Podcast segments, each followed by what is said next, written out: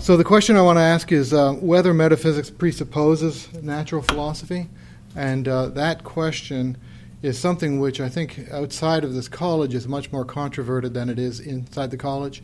Most people here, I think, probably agree more or less. Um, and, and when I say that metaphysics uh, outside would be controverted, there's some difference there. Some people will say, no, it does presuppose natural philosophy, but the reasons they would give would be different reasons sometimes. So there's, there's lots of different positions to take into account. I'm not going to try to take into account all these different opinions.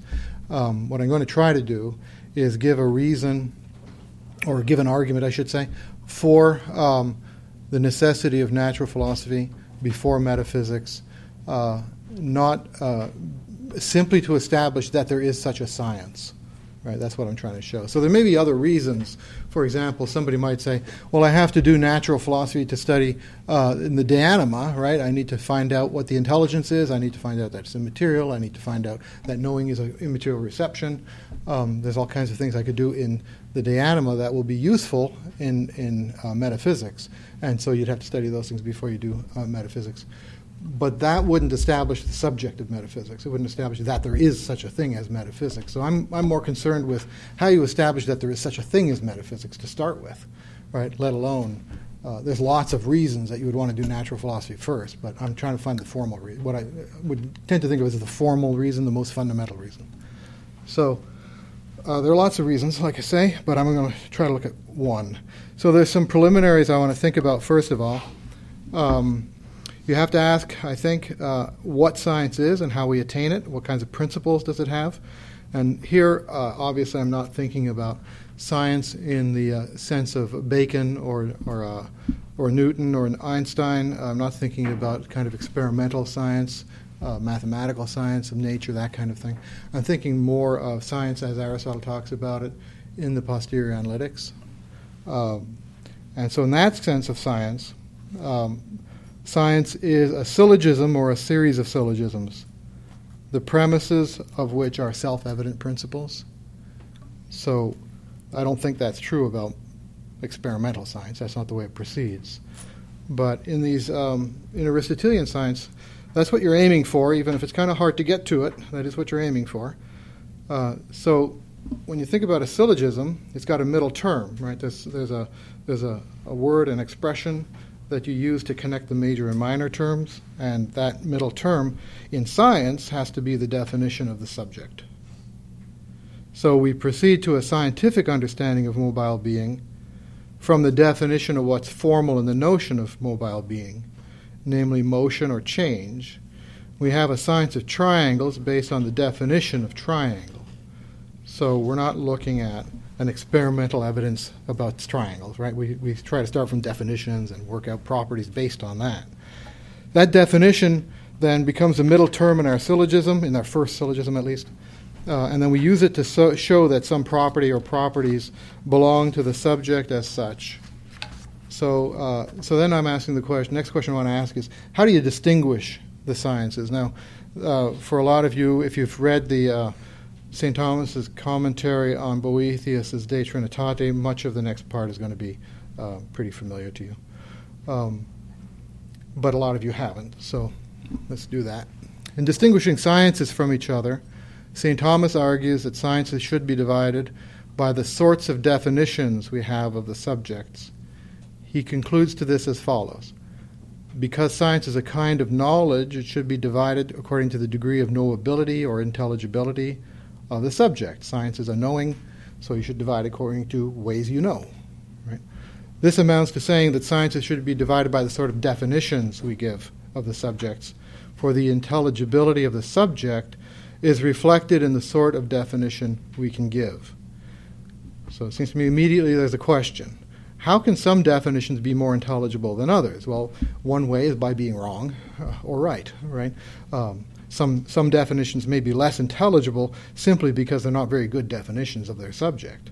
I'm not talking about that. I'm talking about a perfection or imperfection that is uh, in, in proportion to the subject. So even if you have a, as good a definition as you can get of some things, still some definitions are going to be clearer, more intelligible than others.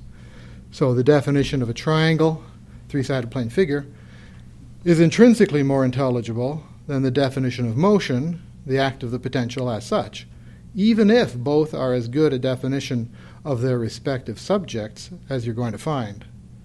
The difference is in the sorts of things you're trying to define an abstract mathematical being or a concrete physical becoming. The one is removed from matter and motion, the other is mired in matter and is motion. Let us look a little more, a little more at the possible ways that matter and motion can be involved in the definition. So, I'm suggesting that there's, uh, in the definitions themselves, even if they're as good as they can be, there may be differences in how intelligible the subject is, uh, and therefore how intelligible the definition is. And I'm going to argue that that depends on how much the definition includes matter or how the definition includes matter. So, first of all, I want to say, uh, argue that uh, it is, in fact, due to the presence or absence of matter that things are more or less intelligible. So, first, because the human mind is immaterial, its object must be in some way immaterial. When I know what man is, I know this universally, that is, without the individuating principle of matter. To know man, I must know that man is a material thing, that he's made of flesh and bone but I do not and cannot know uh, with my mind the individual flesh and bone, the individual matter that constitutes Socrates. There's no definition of Socrates as opposed to the definition of man. Right? There's no I can't I can't find in a definition individual matter that makes this man be this man. Right? So the drawing out, or in Latin abstractio, of the universal nature of man from the individual men leaves behind the matter that makes man individual. This removal from matter is due to the nature of my mind. Man, as he exists outside my mind, is always individual, but in my mind, he's always universal. Since the human mind receives even material things in this immaterial way, it must itself be immaterial. And so, from the point of view of the power of the mind, things are intelligible to the extent that they're removed from matter. I'm arguing that it, because the human mind is an immaterial thing, and because when we know what we're doing is somehow receiving the thing into our mind, somehow we're receiving the thing into our mind, uh, it has to be received according to the mode of the receiver. It has to be received the way I can receive it, or the way my mind can receive it. It's an immaterial thing, it's got to be re- received in an immaterial way in some sense, and that means, I think, leaving matter behind in some sense.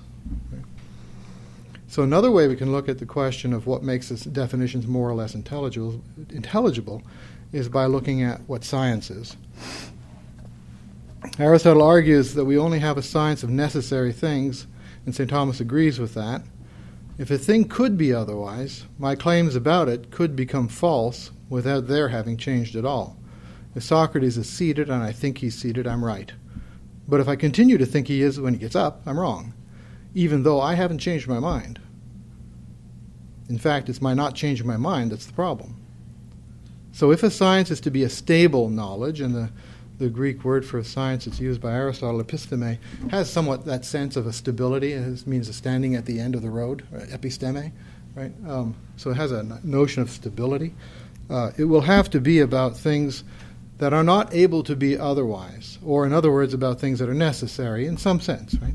Um, but what is in motion is to that extent not necessary but changeable, and therefore not a fit subject for science.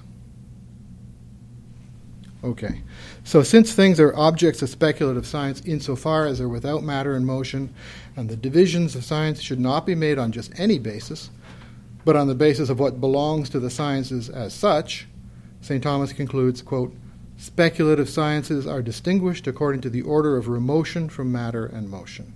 So what I'm arguing here is that um, just like you wouldn't divide triangles into red, white, and blue, but you divide them into what belongs to triangles as such, maybe isosceles, scalene, and equilateral. So you want to divide sciences not according to just any difference, like medieval science and modern science, but, um, but according to differences that have to do with the very intelligibility of the thing you're talking about, right? And that seems to be tied to the notion of mat- being material or immaterial. So all of this is, by the way, I'm, I'm getting out of the De Trinitate commentary. There's other texts that are parallel texts, but that's the main one. Okay. It will be useful to think a little more about this idea of remotion from matter and how it's found in different sciences. Sounds a little funny, remotion from matter. The word remotio, the Latin word there, might be translated removal. So the sense is that when we think of an object, we think of it without the matter that is somehow conjoined with that object in reality. This is, properly speaking, what abstraction from matter means, right? So abstraction means drawing out from the matter. You're removing something from the matter, right? In the case of the natural sciences, we think of things like man or electron and we treat them universally, not as individuals. There is no science of Socrates or of this particular electron, only a science of man or of electrons in general. In order to think of man in general, we do have to think of flesh and bones.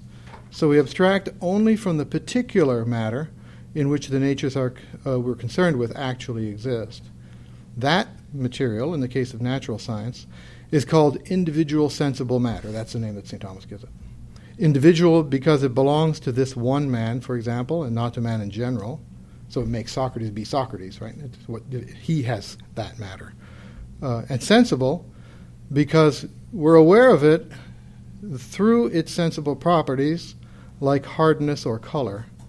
And yet, in natural science, we still must retain what is referred to as common sensible matter, matter like flesh and bone in general, rather than this flesh and this bone.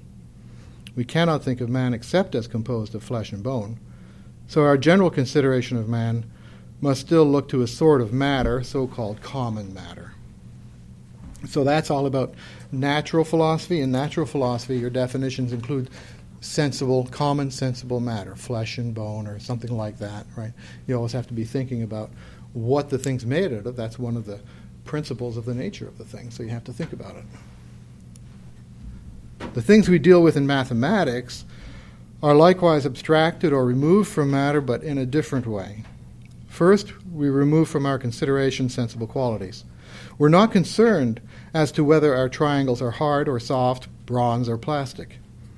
By removing from our consideration sensible qualities, we also remove from consideration sensible matter, since the sensible matter is understood as what underlies sensible quality. Um, unlike natural science, mathematics has no concern with the world of sensation. We proceed incorrectly if we think we need to judge our mathematics by how it lines up with the sensible world. In this way, mathematics and natural philosophy obviously differ. In, philo- in natural philosophy, that's the criterion, right, whether it matches the world. But the two sciences are alike in that we do retain something like matter in both cases. St. Thomas calls the matter in mathematics intelligible matter. For example, a triangle is made of three lines. These lines are the material from which the triangle is made. But these materials are not defined with sensible qualities like hot and cold, but are removed from sensible qualities. I think a sign of that is maybe every freshman has this experience, I think when you first read the definitions in Euclid, you have about a week long or a few, few day long anyway argument about whether those things really exist in the physical world, and then after that you couldn't care less, right? Um, after that, you just do your math, and, and it doesn't even, you don't think that that affects the truth or falsity of what you're doing. So, in some way, looking at the way things are in the sensible world doesn't seem to be the right criterion there. So, we remove sensible matter.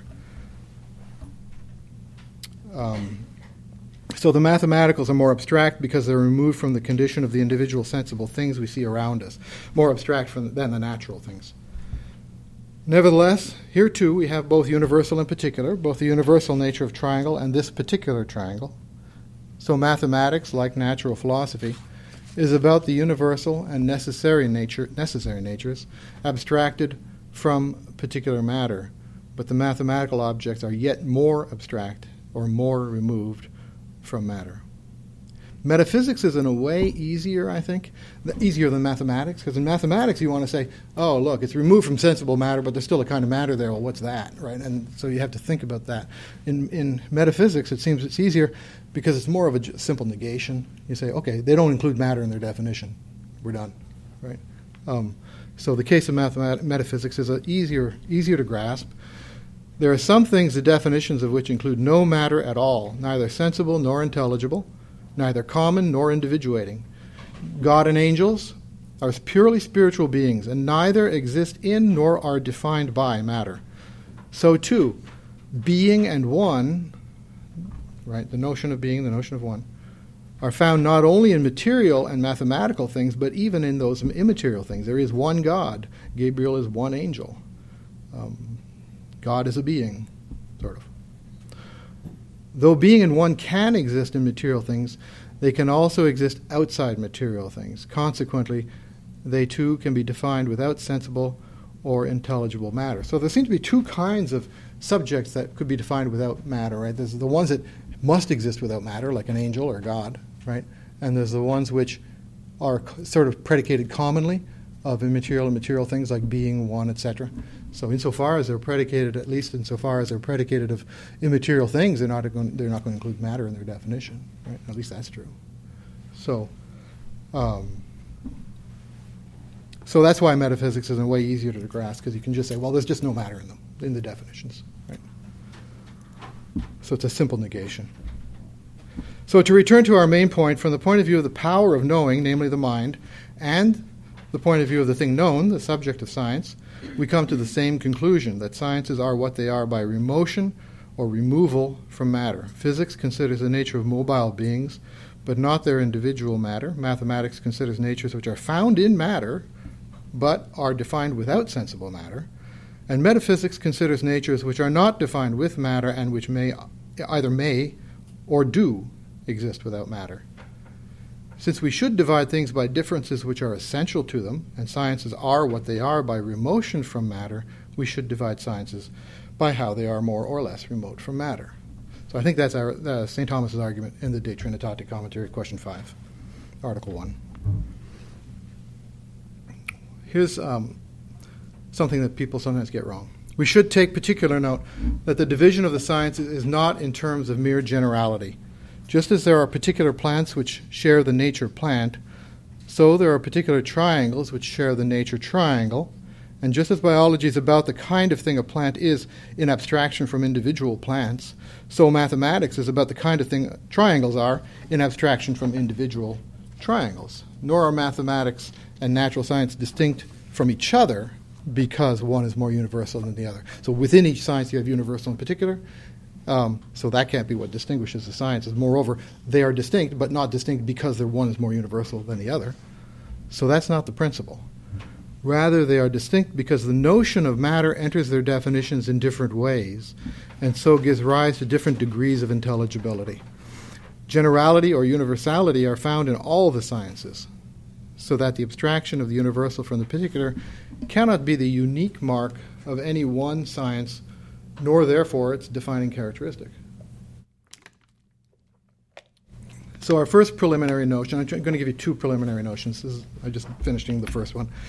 So our first preliminary notion is that the sciences are not distinguished by generality, but by the way they define their subjects, with sensible matter, without sensible matter, but with intelligible matter, or without any matter at all.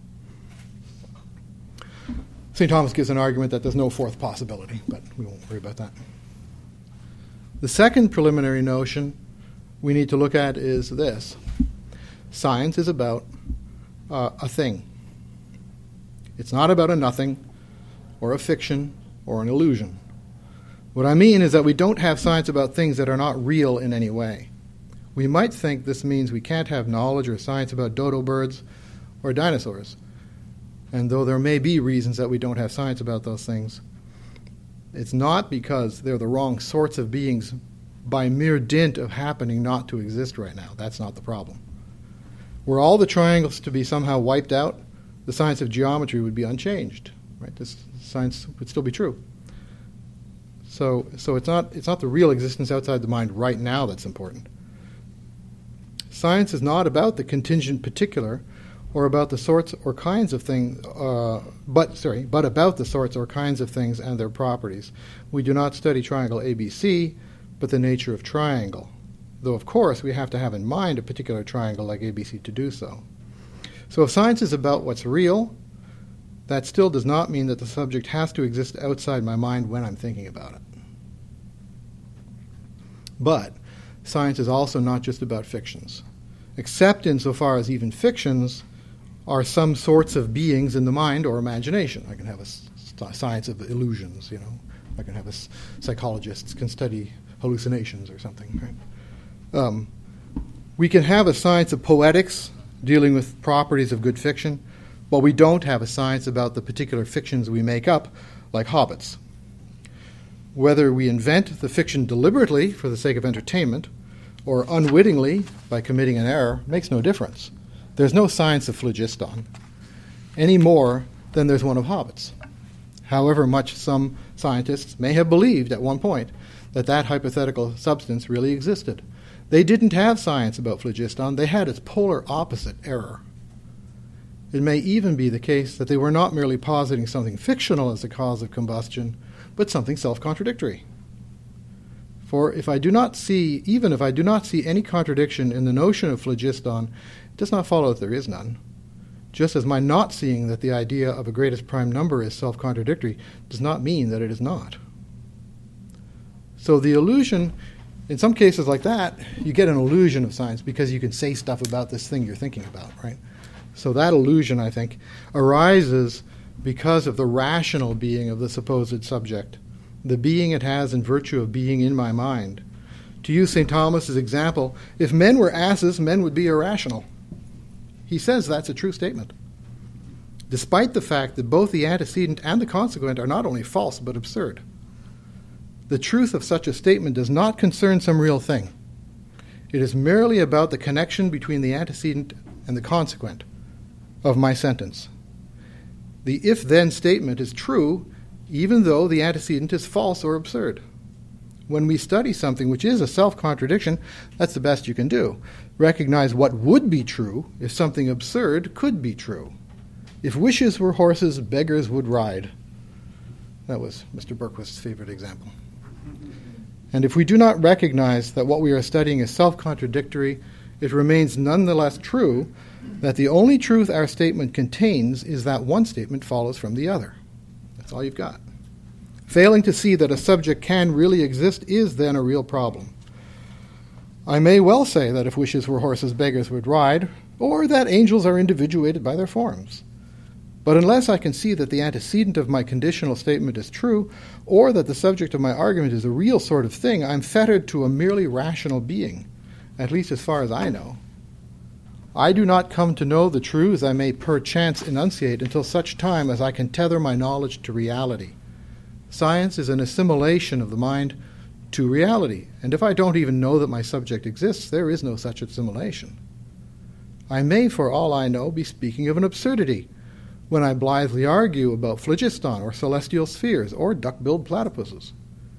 Without some evidence, we don't know that this or that is not a self contradiction. Ignorance is not bliss, and not seeing a problem with an idea is not the same thing as seeing that there is no problem. So St. Thomas says, this is um, from the commentary on the posterior analytics. For because there is no quiddity or essence of a non being, no one is able to know the what it is about what does not exist. But one is able to know the signification of the name or the notion composed from many names, just as one is able to know what this name, goat stag, signifies, because it signifies a certain animal composed from a goat and a stag. But it is impossible to know the what it is of a goat stag, because there's no such thing in rerum natura. A little later, he adds, It is vain to seek what a thing is if one does not know that it is. I think that's a really important sentence. So, again, it is vain to seek what a thing is if one does not know that it is. Merely knowing the meaning of a name is not enough to start a science. We must understand that the subject exists and advance in our knowledge from what it is and of its properties from that point. That's why Aristotle argues that to have science, we must know both that the subject exists and what it is. That's in the second chapter of the first book of the Posterior Analytics. The meaning of the name, the quid nominis, may, after all, refer to a complete absurdity. If I say Blitrig means 17 sided regular solid, Blitrig was Father McGovern's favorite made up word. Um, I know the meaning of the name, but I, but I may well be ignorant that there can be no such thing, as Euclid proves. So the mere fact that I know the meaning of the word doesn't mean I can have a science of 17, 17 sided regular uh, solid. Right? Thus, if we do not know that a thing exists, not in the sense that it really exists outside my mind as I think about it, at the time I think about it, I mean, but in the sense that there is such a sort of thing, we cannot have science of it since science is not about non beings but about beings. So, the sorts of beings about which we have science are beings which have real natures, whether they are uh, actual or potential, and about which we know that they have real natures. These are the beings, for example, in the ten categories. We experience the ten categories. You might argue about whether they're all really distinct from each other. That's fine. Still, you know they're real. We can have a science of animals or of plants, of squares or of numbers. In these cases, there are ways of knowing that the things we wish to study are in fact beings and not impossibilities. Sometimes we can simply look out at the world and find the thing we're looking for. If it really exists outside my mind, it clearly harbors no hidden self contradiction. Even things that might seem to do so are proven not to if they actually show up in my experience. Duck-billed platypus is a mammal that lays eggs. You might have suspected that that's a contradiction, but the thing is there in front of us, so there's no more room for doubt on that. We know they're possible. Other things in natural science might be known to really exist from an argument which is based on things we know really exist. So, for example, we come to the idea of electromagnetic waves from studying things that seem quite remote from the notion of waves, but the equations for which lead necessarily to a wave equation for an electromagnetic field propagating at the speed of light. If we can say that that argument is a solid argument, then we know that electromagnetic waves are not self contradictions precisely because we prove they exist given things we have in our experience.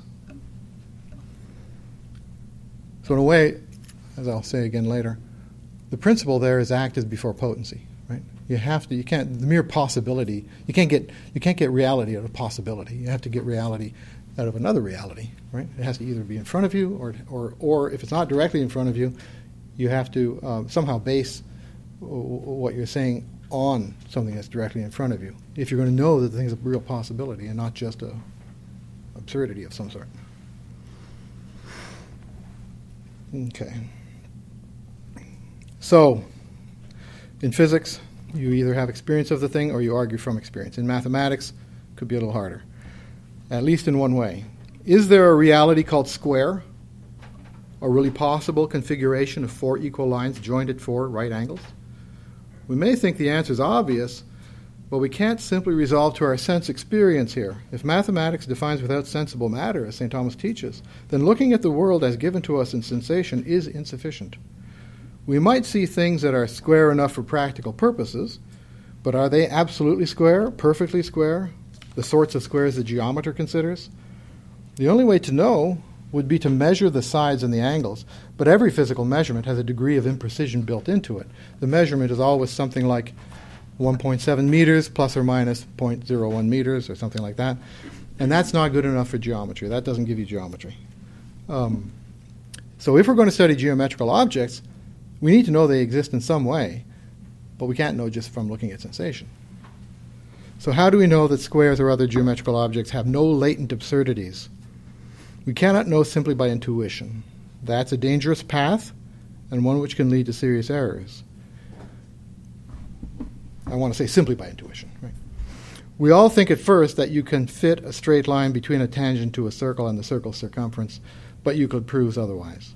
We all think at first that there's a unit small enough to perfectly measure any two lines, but we can prove that that's impossible in the case of the side the, of a square and its diagonal. Neither intuition nor sense experience is sufficient then. So, what do we do? What we must do is construct the objects we wish to study, prove that they're possible from things we know already to be possible. St. Thomas understands the very first proposition of Euclid as a construction proving the existence of an equilateral triangle. Uh, so he does that. St. Thomas discusses that case in uh, Commentary and Posterior Analytics, Book uh, 1, Lectio 2. Um, So, so he thinks of that first proposition, you know, you draw the two circles and you have the triangle, as, as showing you the possible reality of a triangle, right? The, or the reality of the triangle. So you could disagree with that. Um, but even if you think the possibility of a triangle is too obvious to need such verification, you couldn't say that about the 20 sided regular solid that you find in Book 13, right? You can't intuit that that's possible. The only way we know that it is possible is by making one, as Euclid does in Book 13. The geometer must construct at least certain of his objects in order to know that they are really possible. So he must also, obviously, assume some things in his act of construction. For example, in the first proposition, he assumes the third postulate that he can draw a circle with any given center and radius. It seems that this act is understood as possible, given the mere homogeneous matter which the mind understands to underlie sensible matter, um, quality, excuse me, and which is that which the mind can abstract from sensible ma- matter, so as to have a new kind of abstract being and a new science. So what I'm saying there is, it seems like it's based on the idea of the continuum. You get the idea of the continuum. That's abstracted, and then everything else is constructed from there. Um, we need to see that square can really exist in any case before we'd have a science of it. And in the case of math, it's a little tricky because you can't just look at sensation. So how do you do it? And you can't just say, well, they seem like they work. So people are often shocked by the fact that if you ask them to, to construct a, try to construct a square not using the fifth postulate, you can't do it right? It's surprising. I think most people think it's evident that you can construct a square, right? But they don't realize they're assuming the fifth postulate to do so. Right? So that, that's just a sh- sign, maybe, that um, there's more to it. That you need you need to do some work to see that's a real possibility. So to sum up, for there to be a science of a subject, that subject must be real, and we have to know it's real, not in the sense that it actually exists outside the mind right now or ever, but in the case uh, in the sense, rather, of being a possible nature. Moreover, for that nature to be the subject of a science other than physics or mathematics, it will have to have a new mode of definition, where the per se differences of the modes of definition have to do with the way matter enters into the definition. Right? So, if there's going to be another science besides physics and math, it's going to, we're going to have to say, okay, there's something which is defined without matter and motion at all. I'm going to have to know it exists. Right? Now, that's controverted.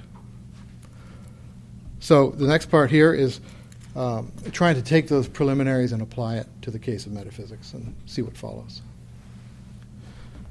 The question is Is another mode of definition available? We have already seen that the third mode would be the one which has no reference to material at all. Is there anything real which would be so defined? Are there non-sensible qualities as there are non-sensible quantities? There is intelligible matter, is there intelligible form? Perhaps wisdom is an example of such a quality of form, but without proof, you can't assume that its definition is really separable from matter. Many thinkers believe that thought, and therefore wisdom, is just a material phenomenon, and one cannot assume otherwise without some argument. I was uh, kind of surprised to find that even St. Augustine says for years he could conceive of nothing beyond material being. The man is brilliant, right? And he wasn't able to see without argument that there could be such a thing as an immaterial thing. Right? He says that's why he was a Manichee for so long. That's in Book 5, Chapter 10. Um, okay, so I'm going to try to go through some possible ways that you avoid, avoid the idea that you need to uh, prove there's an immaterial thing.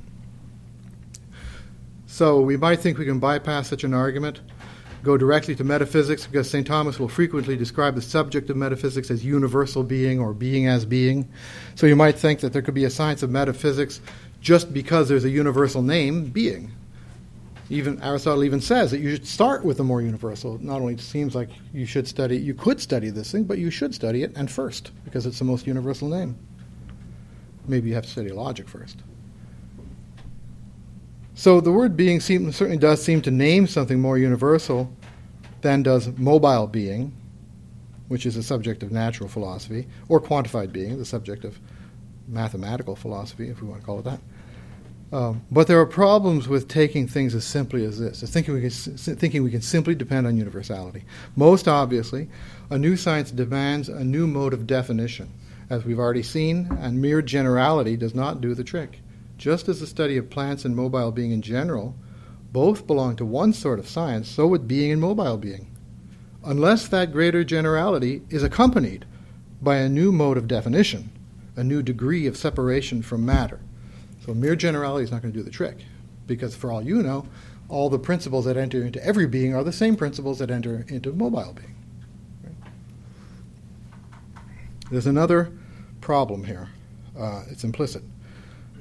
The assumption here seems to be that because there's no overt reference to, me, to matter in the meaning of being, one can immediately grasp that there is a science which transcends matter, one which studies being universally without restricting itself to uh, material being, and that therefore there is a science which has a new mode of definition. Take away mobile, and we have left being, which does not depend on matter for its concept. That's easy. But this is a mistake. It is true that the meaning of the word being does not include an overt reference to matter, but it doesn't follow that there really is an immaterial being, or even that we can even conceive of it, except as a quid nominis, in the same way that we can entertain the notion of greatest prime number. As Aristotle says, quote, if there is not some substance besides those constituted by nature, physics would be first philosophy. That's in Metaphysics um, 6.1.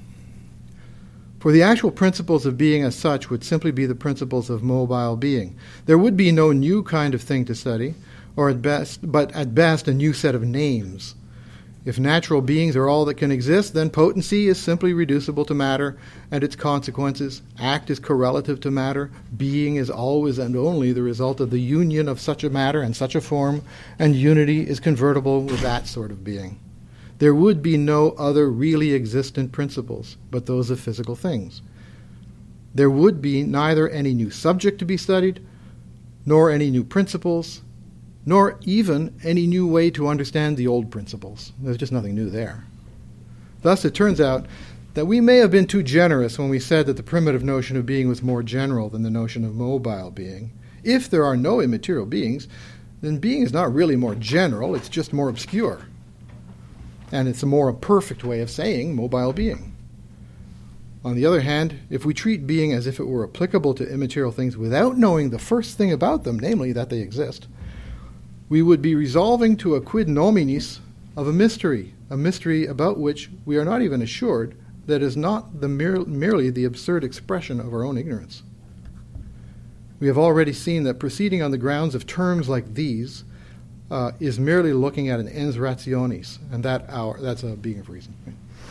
And that our propositions about them are never really about reality, but about the relations among our thoughts. If armed only with such knowledge of the meaning of the name, I argue that angels, because they are immaterial, are individuated by their forms. I am no better off than if I argue that hobbits, because they are childlike, are fit carriers of the ring.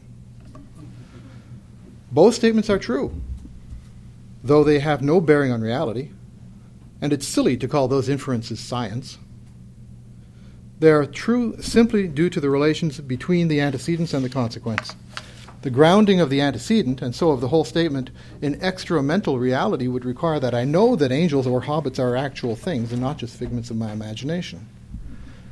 Thus, unless we can show that some, somehow that immobile beings are real, possible natures, metaphysics is only a fancy name for natural philosophy. So, what is needed is a new mode of definition that is not related to matter, as are the definitions of mathematics and physics, and the knowledge that some things so defined actually exist. Um, let's see. I'm going to skip some stuff here. So I think there are four possible uh, ways you might try to approach that. Right. So the first thing I said was, oh, just start from the universal name. Universals are the universal name doesn't imply matter, doesn't doesn't name matter, so we're good to go. Right. Um, now I want to go through four possibilities, and they're based on the four ways we can know. The first way is experience. The second way is uh, first act of the mind, abstraction. Second, third way would be the second act of the mind, which is judgment or separation, or judgment, right? Statements, in other words. And the third act of the mind, uh, reason. So, so I'm going to try to argue that the first three will not do the trick, and therefore we're stuck with the fourth. The first possibility is based on a direct experience of immaterial being. Some might hold, for example, that we know by direct interior experience that our intellects are immaterial. Unless this experience is common to all men, they're really claiming to have a special knowledge accessible only to the cognoscenti and to be using that knowledge as the basis of their science. This seems a little far fetched as the basis of a science had by nature, since nature is common to all. It may be the case, in fact, I think it is the case, that God can vouchsafe to anyone he chooses a direct knowledge of his essence. Such a person would surely know with absolute certitude that there are immaterial beings, and could speculate on the nature of such a being. The experience of such a person would stand to his new science as does sense experience to natural philosophy. That is, it would constitute a direct and unmediated evidence for the existence of the subject of the science. But others could only take him at his word, even if he could back up his claims with miracles and prophecies. We would not have the knowledge ourselves, we would just have the knowledge that we probably should believe this guy. So that can't be the basis. A second possible route is to seeing that they're immaterial things is uh, that of um, Avempace. I guess he's an Arabic philosopher whose real name was Ibn Bajjah. Um, in the Summa, St. Thomas reports that Avempace held that one could abstract from material things the essences of immaterial things. The argument goes like this quote, For since our intellect is naturally apt to abstract the quiddity of a material thing from material, if in that quiddity there is again something material, it will be able to abstract again, and since this can't go to infinity, at length it will be able to arrive at understanding some quiddity which is wholly without matter. And this is to understand immaterial substance. So that's St. Thomas's presentation of the argument. That's in um, first part of the Summa, question 88, article 2, corpus. We might argue that this process, if it could occur, would only show us what immaterial things are, not that they are, and we've already noted that those are different. But it seems that that response misses the point here.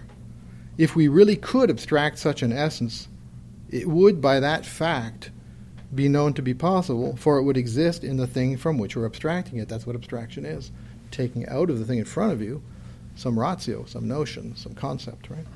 Um, so if it's there in front of you, you'd know it's possible because there it is. It would be just like the abstraction of any other universal. Just as we can draw the notion of plant out from particular plants we see around us, and that's how we know the nature plant is a possible nature, so would we abstract this supposed immaterial essence. The very fact that we could abstract it from what is before us would prove it's real. And the grasp of the real possibility of such an essence would then be sufficient to ground a new science. St. Thomas criticizes this view.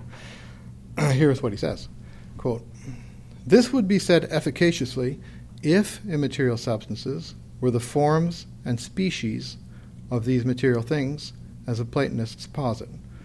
But if we do not posit this, but suppose that immaterial substances are of a wholly other notion from the quiddities of material things, however much our intellect might abstract the quiddity of a material thing from matter, it would never arrive at something similar to immaterial substance. And therefore, we are not able to understand immaterial substances perfectly through material substances. So, what I want to emphasize there is the second sentence. If we do not posit this, but posit that immaterial substances are of a wholly other nature, from the quiddities of material things. Right? So, St. Thomas is saying that we cannot abstract the quiddity of an mater- immaterial thing from a material thing for the simple reason that it's not there in the material thing. If immaterial things are of a wholly other na- nature, notion, than material things, then the notions we get from material things will never be the same as the notions of immaterial things. Since abstraction is only the drawing out of one notion from another, we cannot arrive at the notions of immaterial things from material things by way of abstraction. This is exactly why he says that Pace's notion of simple abstraction, being a road to the knowledge of immaterial things, is an error. So, you can't get it out of the thing because it's not there to be gotten out. If it's an if the notion that you're trying to get to is another notion from the one that was there. Secondly, though he says, St. Thomas that is, says that this is so if we suppose, he says, right, uh, that the immaterial substances are of a wholly other nature than material quiddities, seeming to put all under the shadow of a mere conjecture, his conclusion is straightforward that we are simply unable to understand immaterial substances perfectly through material ones, and this because they are of a wholly other nature. nature. How he knows they are of another nature, he doesn't say. But if they are indeed of a wholly other nature, you can't abstract that other nature from the one in front of you. It's not there to be abstracted. You can't get blood from a turnip, and you can't get an angel from a potato. It's not there, right? So it's just not in the thing in front of you. So the upshot of all this is that immaterial things are of such a profoundly different sort from material things that we cannot divine what they are by looking at what's present in material things. Because this is so, the names which we use of immaterial and of material things, like being, one, potency, act, and so on, are not univocal but analogous. The only way they could be univocal is if the natures they named were the same, and if they were the same, then we could abstract the notion of an immaterial thing from a material thing. St. Thomas even says that the name quiddity itself is equivocal when said of immaterial and material things. Quote, quiddity and all such names are said altogether equivocally of sensible things and of those, namely immaterial, substances. That's the uh, commentary on De Trinitate again, uh, question 6, article 2, I think. It is not obvious then from direct experience or from abstraction from direct experience that immaterial substances can exist at all, since we have no actual contact with such things by our natural knowledge of material things. So you can't see they're possible that way. So uh, I'm going to move right on to the third possibility. So rather than think we have, so the first possibility was direct experience, the second one was abstraction, now the third one. Rather than think we have direct experience of immaterial things or that we can abstract the real nature of immaterial uh, things from the material things which are our mind's proper objects, we might think we can, based on our direct experience of the natural world, separate by an act of judgment something which transcends matter from the material things in front of us. And I'm using the word separate there sort of in a technical sense. I mean a negative judgment, right? Not an abstraction, but saying A is not B, right? That's that's a separation. And that's the way St. Thomas uses the word separation in question 5, article 3 of the uh, De Trinitate commentary. Um, this would differ from the possibility just considered because the act of the mind would not simply be an abstraction but a judgment, something not of the first but of the second act of reason. I do not wish to address every take on this here, but to consider what would be necessary for any such claim and whether it's really a path to metaphysics. I think this position is actually the position that a lot of Thomists hold in one form or another, but the form is often other. there's, lot, there's lots of different, slightly different takes on this. So I'm going to try to argue, uh, give a universal argument. The argument might go something like this. This is the argument for the other side.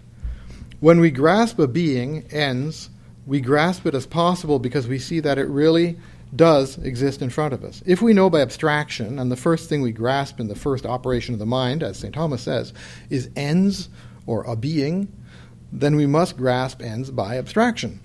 But the name ens is taken from esse, as St. Thomas says. Ens is quod est, that which is, or quod habet esse, what has being. So immediately upon grasping the first object of the mind, we see that something exists, and this is a judgment, that this exists. That's a judgment. A statement, not the simple abstraction of a quiddity. The notion of existence is given to us immediately, or very nearly so, certainly not by way of some lengthy argument in natural philosophy. And since esse or existence is not necessarily material, we can judge by a separation that non material being is possible. we seem to have arrived at the beginning of metaphysics already. But I suggest that there is a serious problem here too. For it's not obvious, in a way it's going to be the same argument. For it's not obvious that esse as grasped in this thought can be applied to something immaterial. The problem is the old one. We think because we see no problem, there is no problem, as if our intellect, with its flickering light, is the measure of all things we do not see that it is possible for a thing to be, taking be thing as broadly as you please, unless we see an example of it actually before us, or else we infer that, given what we do actually see in front of us, the thing in question must be. To belabor the point, fact, the fact that we do not see that the thing is impossible does not mean that we see that it is possible. Secondly, and more particularly, it's a commonplace in St. Thomas that the esse of a material thing arises in some sense from the union of form and matter of a material thing. A statue comes to be when the sculptor puts a shape into clay, and a man comes to be when a soul is united to a body. Whether one thinks that that's all there is to it, or one thinks that such a union is only, a, only presupposed to the act of esse, esse, existence, of the material thing, it remains that the notion of esse in material things is intimately linked to the union of form and matter. That it is either the same thing as that union, or is the act of what is so united, or somehow involves both. In any case, the esse one can understand from material things is not univocally named with the one which, which any immaterial substance would have, for the latter obviously would have no reference to matter in its notion. As St. Thomas says in the Quodlibetal Questions, question 2, or Quodlibetal 2, question 2, article 2, I think, nothing is common to the perpetual and to the corruptible except in name. That's a strong statement. He's quoting Aristotle when he says that. If so, then not only essential names, but even the name esse is only common in name, that is, it's equivocal.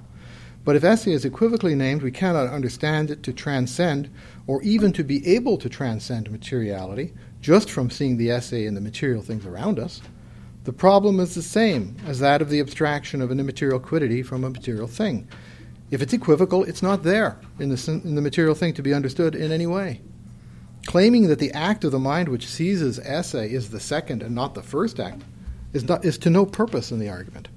Whence the error is the one, the one we saw before, assuming that our knowledge of a thing is the measure of its reality, thinking that because we do not see any dependence on materiality in the notion, that the notion is independent of materiality. Um, meaning in fact is is right. Even when I have a full understanding of it, it'll still be uh, independent. Even if we drop from the argument, I'm broadening the argument a little bit here because of the what I said earlier that different people have slightly different takes on this. Even if we drop from the argument the reference to esse and just say that we are able to separate out from the notion of mobile being the notion of some immaterial thing, we're no better off. It still remains that everything in the material substance before us is understood in reference to matter. Whether we think we can divine the possible immateriality of ens, or esse, or unum, or res, or bonum, etc., we are foiled by the need to understand all of these things by way of matter. We cannot, in any case, merely negate the material element in our notions and stand in confidence of the coherence of the resulting notion. I might as well say that because my initial notion of water does not include hydrogen, I can have a science of hydrogen free water. That's obviously absurd.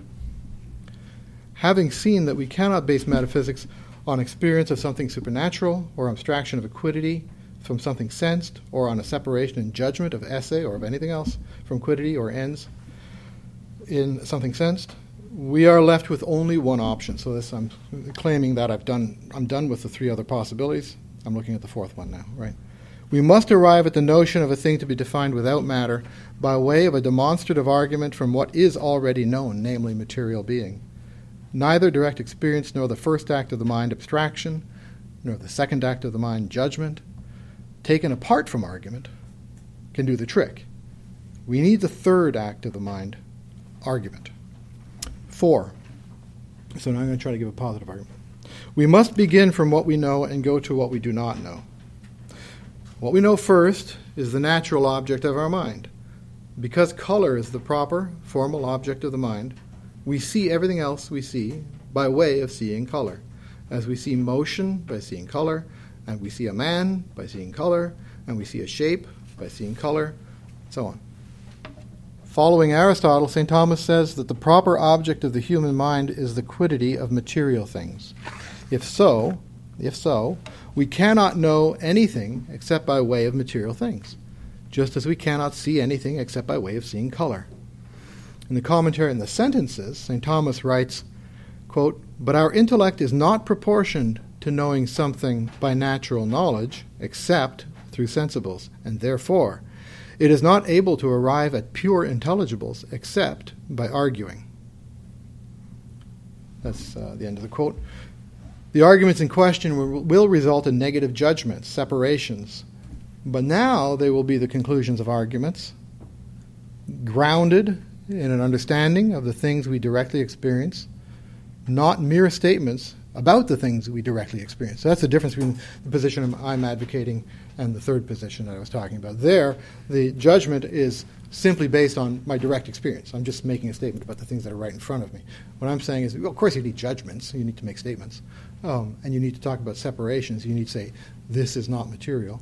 Um, so you do need to make statements and use judgments, but those will be the conclusions of arguments. Right? They will be at the end of the argument. They won't be at the beginning of the argument.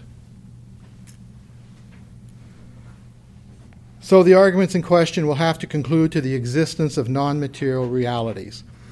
So, just as an example, such an argument is given by Aristotle in the Physics.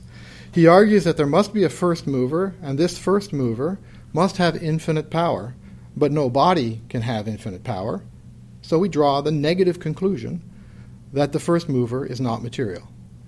This separation, or negative judgment, is the sort of thing St. Thomas means when he says what, that what characterizes metaphysics is separation.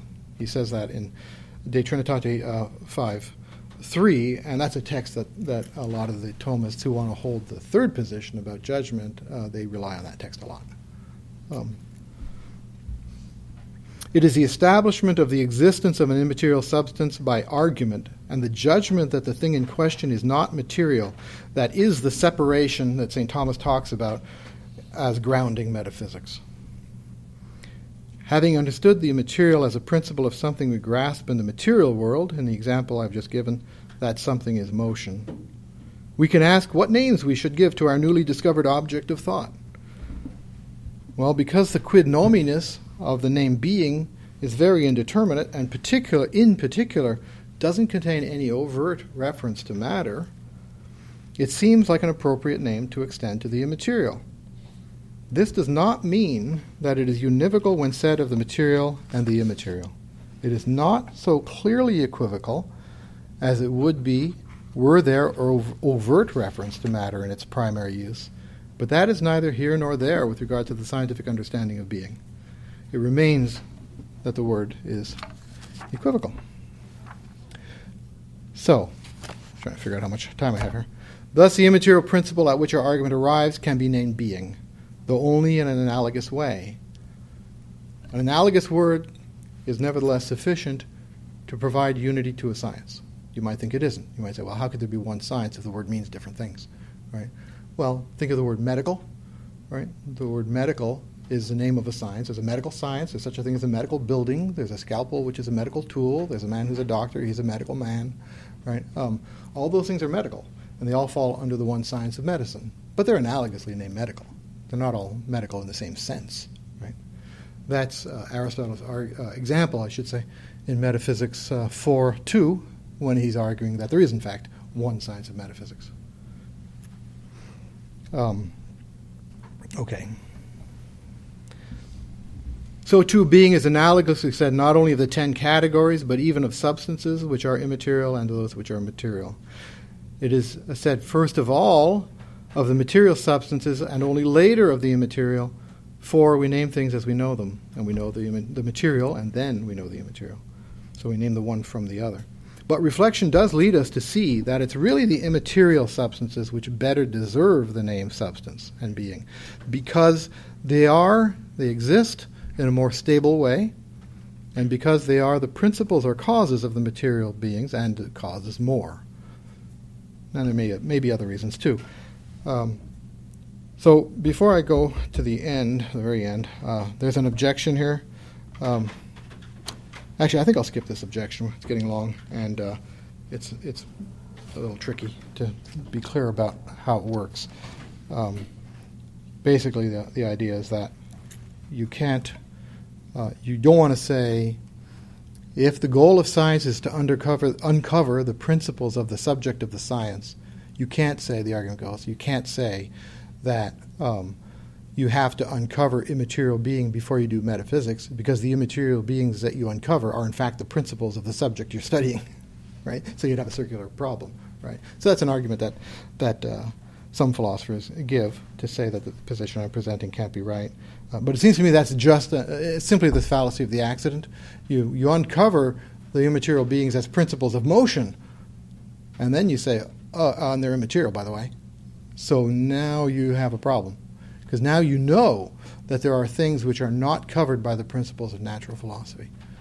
Now you know that there's a more, more universal science, that there's a science that can study being as such, right?